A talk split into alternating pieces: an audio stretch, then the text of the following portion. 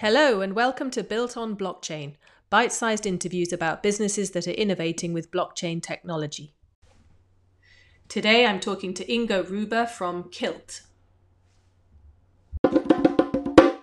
Yeah, so I'm Ingo. I'm a computer scientist. Um, I studied in Berlin. Um, I had my first startup in the 90s of the last century, so I'm pretty old. Uh, I'm uh, then after selling the startup in 2000, I made an industry career in diverse publishing houses like Axel Springer, Burda, um, was the CTO of Burda. Uh, in, in the end, basically, uh, I came around blockchain in 2015 with Ethereum uh, and then noticed, okay, this is going to be important.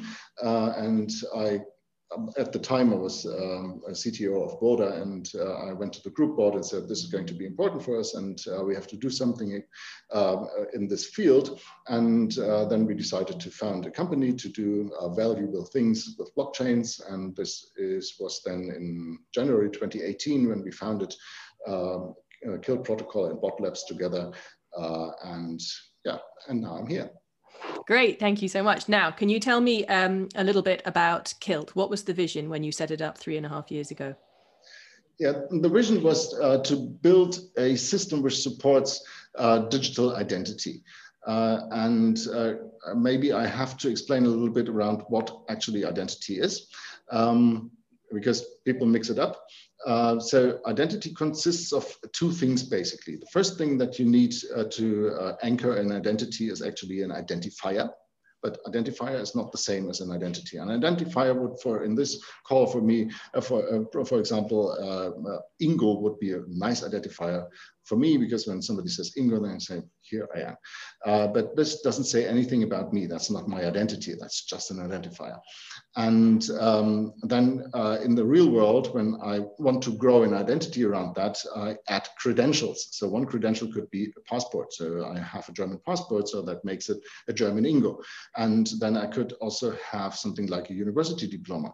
Uh, and then it's a computer scientist, which is German, which is Ingo, which grows more identity. But I can also add, for example, my library card, because that makes is part of my identity. I like to go to this library, obviously.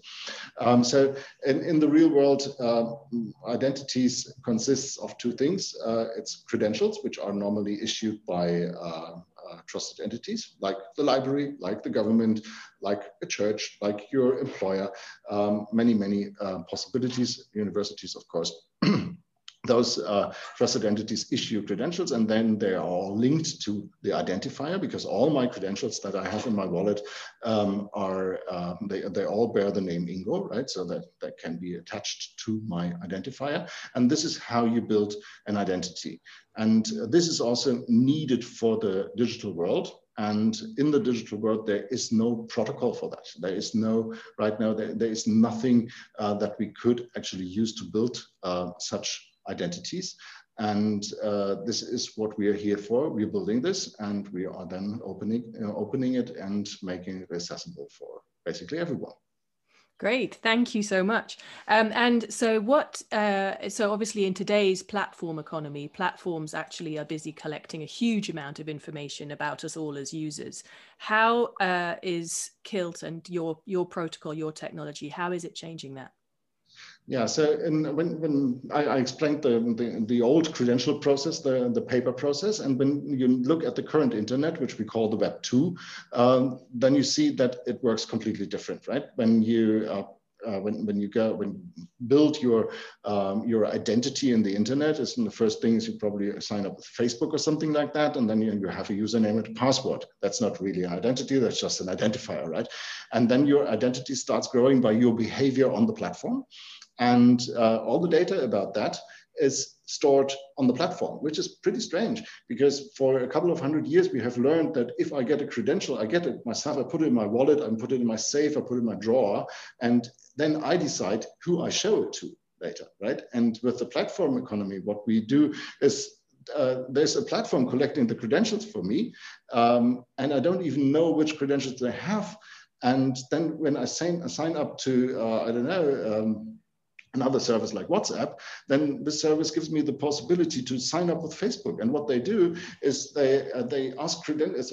Uh, WhatsApp st starts to ask for credentials at Facebook, and they're giving them information about me. and I don't, don't even know which information. and then I'm signed up. And that, that's pretty crazy because I'm losing completely control over my, my data, right? And uh, the fun thing is that other people start earning money on my data. And uh, this is something that uh, is obviously so convenient that it is okay for a lot of people. But what we recognized is that it's definitely not okay for industry. Because when you think it's, it, it's not only people having identities, now more and more also services like cloud services and IoT devices do have an identity. So an IoT device could, for example, be compatible to something else, or it could be compliant to some rule. And those credentials should actually be attached to the IoT device itself. If they sit with a huge American platform, uh, then we have the problem that um, that they actually control the value of the product, which is not acceptable for industry. So this is why we said uh, we have to um, make a difference here. We make uh, we have to make a different approach here, where it is possible that the claimer call it the claimer, which is the person who actually collects the credentials. So it would be me for my passport. It would be the IoT device for this compliance certificate, uh, where the claimer actually has the control again, like in the paper world, uh, over its credentials. So that I can, if I have a digital passport, if I have a digital library card, that I decide when to show it, who to show it to, and what part of the credential I actually would like to show. So giving back the sovereignty over the credentials to the individuals actually is the goal. Can you just describe now why it's important that um, that this capability is built uh, on a blockchain protocol rather than any other? So um, the, the basic um, thing of claiming uh, something, uh, getting a certificate, storing the certificate, and then sending it to somebody who wants to look at it, this works totally fine without a blockchain. You don't need a blockchain for that. But there's one thing in this workflow which is really complicated. When you think about your driver's license, which is a paper credential, uh, if you drive really crazy, uh, a policeman might come and say, uh, give me your driver's license, you should better shouldn't drive. So they can take the physical credential away from you. Now, if that would have been a digital driver's license, then uh, how can the policeman take it away? You can always keep a copy of it, right? And uh, so digital credential is really hard to take away from you. And uh, this is why we need to make a little bit of a trick. And the trick is that uh, the issuer of the credential uh, makes a hash. Don't have to, it's it's uh, a, um, a checksum basically, a checksum of your um, of your credential and has to store it somewhere. And uh, then the, uh, the, the policeman who looks at your uh, your driver's license can take your credential and make the same process with it. So it also has the checksum, and then look it up in a database and see is it there? Is it valid? And give the issuer the possibility to make it invalid. That, that's what you have to do. Now, you, this, now, where do you store those hashes? Where do you store the checksums? Uh, if you take a central database for that, or a company, maybe Facebook again, uh, then that would be a huge problem because when there's lots and lots of credentials in there, um, then this company becomes even more dangerous than Facebook is today uh, because it could actually tell everyone, okay, now you have to pay a license fee and, and otherwise I will revoke all the credentials, right? so that would be really dangerous. So there must be an entity where you store those validity credential, uh, validities of the credentials, which has to be absolutely neutral, not be owned by a government, not be owned by a company, not be owned by anyone. And uh, I see only one technology out there uh, which can supply that, and this is a permissionless blockchain.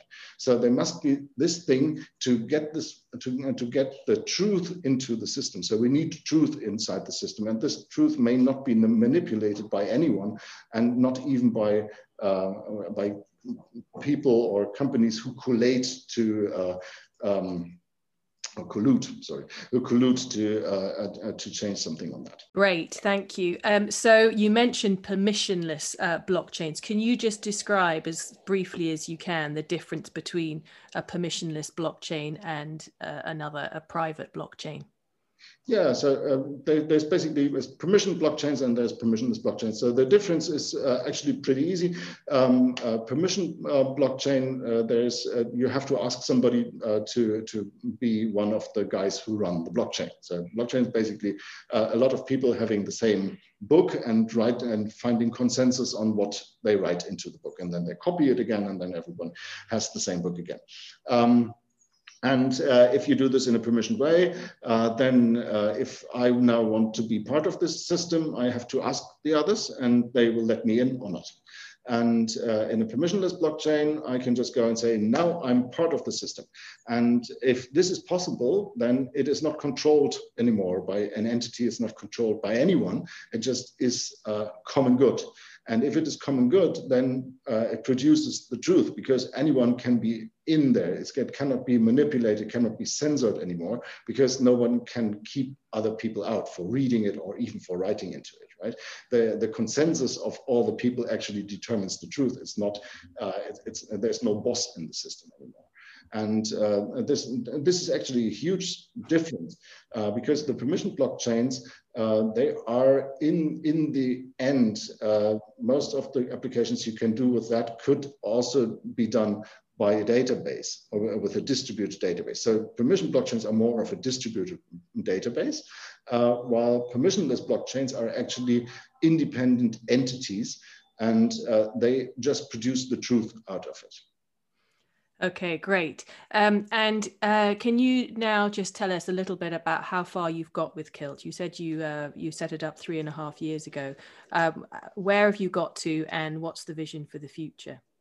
So where have we gotten? So um, first, the first year was basically research because this uh, it, it, sounds so easy. Uh, just make a digital passport. Um, uh, it's it's far more complicated than you think. So uh, we we took the first year of uh, research and then we took a couple of years of implementation, and now we are at a stage where we are actually ready to go live. We are waiting for some technical stuff, which is uh, we we are part of the Polkadot ecosystem. Don't know if you heard about that, and we are um, we want to become a parachain, which uh, makes extra security for us and also more interoperability. And we want to be part of this ecosystem. And uh, so, and we can't become a parachain today because uh, there's things not ready there, but we think that maybe in the next one or two months, we will be able to uh, become such a parachain and then we just go live. So the software is ready. Turning now to European policymakers and indeed other policymakers around the world, um, if they are wanting to support this kind of innovation, which, as we've heard from you, could bring enormous benefits in terms of people taking back control of their identities and companies, indeed, and industry. Um, what should policymakers be doing, in your view, to facilitate and uh, assist and support the this kind of innovation? Uh, I think the first thing is understanding that we're not taking away anything. Uh, we are just do we are just digitizing workflows. So no one wants to take away the uh, the power of an issuer of a passport and put this on the blockchain by I don't know the crowd decides who has a passport or not. We are just uh, what we are doing is just we, we're building a protocol for doing things that already are being done in the non so digital world and help to digitize it. So we're not taking away uh, the, the work of the guy who issues the passport, we're just facilitating him uh, with a new piece of technology. I think this is the first thing that has to be understood. So this is not working against the governments. Um, so and, and, there's there's a lot of yeah fear around that. Right? And so that's I think the most important thing uh, that uh, comes up. A second thing would be maybe um, uh, eIDAS. Uh, I don't know if everybody heard about that. That's a European thing that we have, which always requires a central entity for data storage. And this is going uh, against the logic, I would say, because we have learned in the last at least 10 years uh, that uh, if you want to secure a system, it is much better to have it decentralized than centralized. And uh, eIDAS is basically uh, requiring a centralized uh, entity. And this does not produce trust. So when you look at uh, e even older blockchain systems like uh, Bitcoins, there, there's, there's billions and trillions, I don't know, uh, of, of euros locked in the system, right? Because, uh, and, and people obviously trust them. And it's a completely decentralized system. Try to rebuild this on eIDAS laws, you will have a system which is worth nothing, right? So th this is where the, sec the security comes from the decentralization and not from the centralization. So we have to get rid of that. Um, I know that this is probably very unpopular because everybody likes regulations and uh, it's it's there, it's so practical, and you can just uh, be uh, you can obey the regulation. Uh, but I think this is definitely hindering innovation in Europe. Uh, so we should work against that thing, uh, even if it takes it will probably take a while. Okay, great. Thank you so much, Ingo Rübe from Kilt. Thank you for joining me today. that's been a very interesting conversation.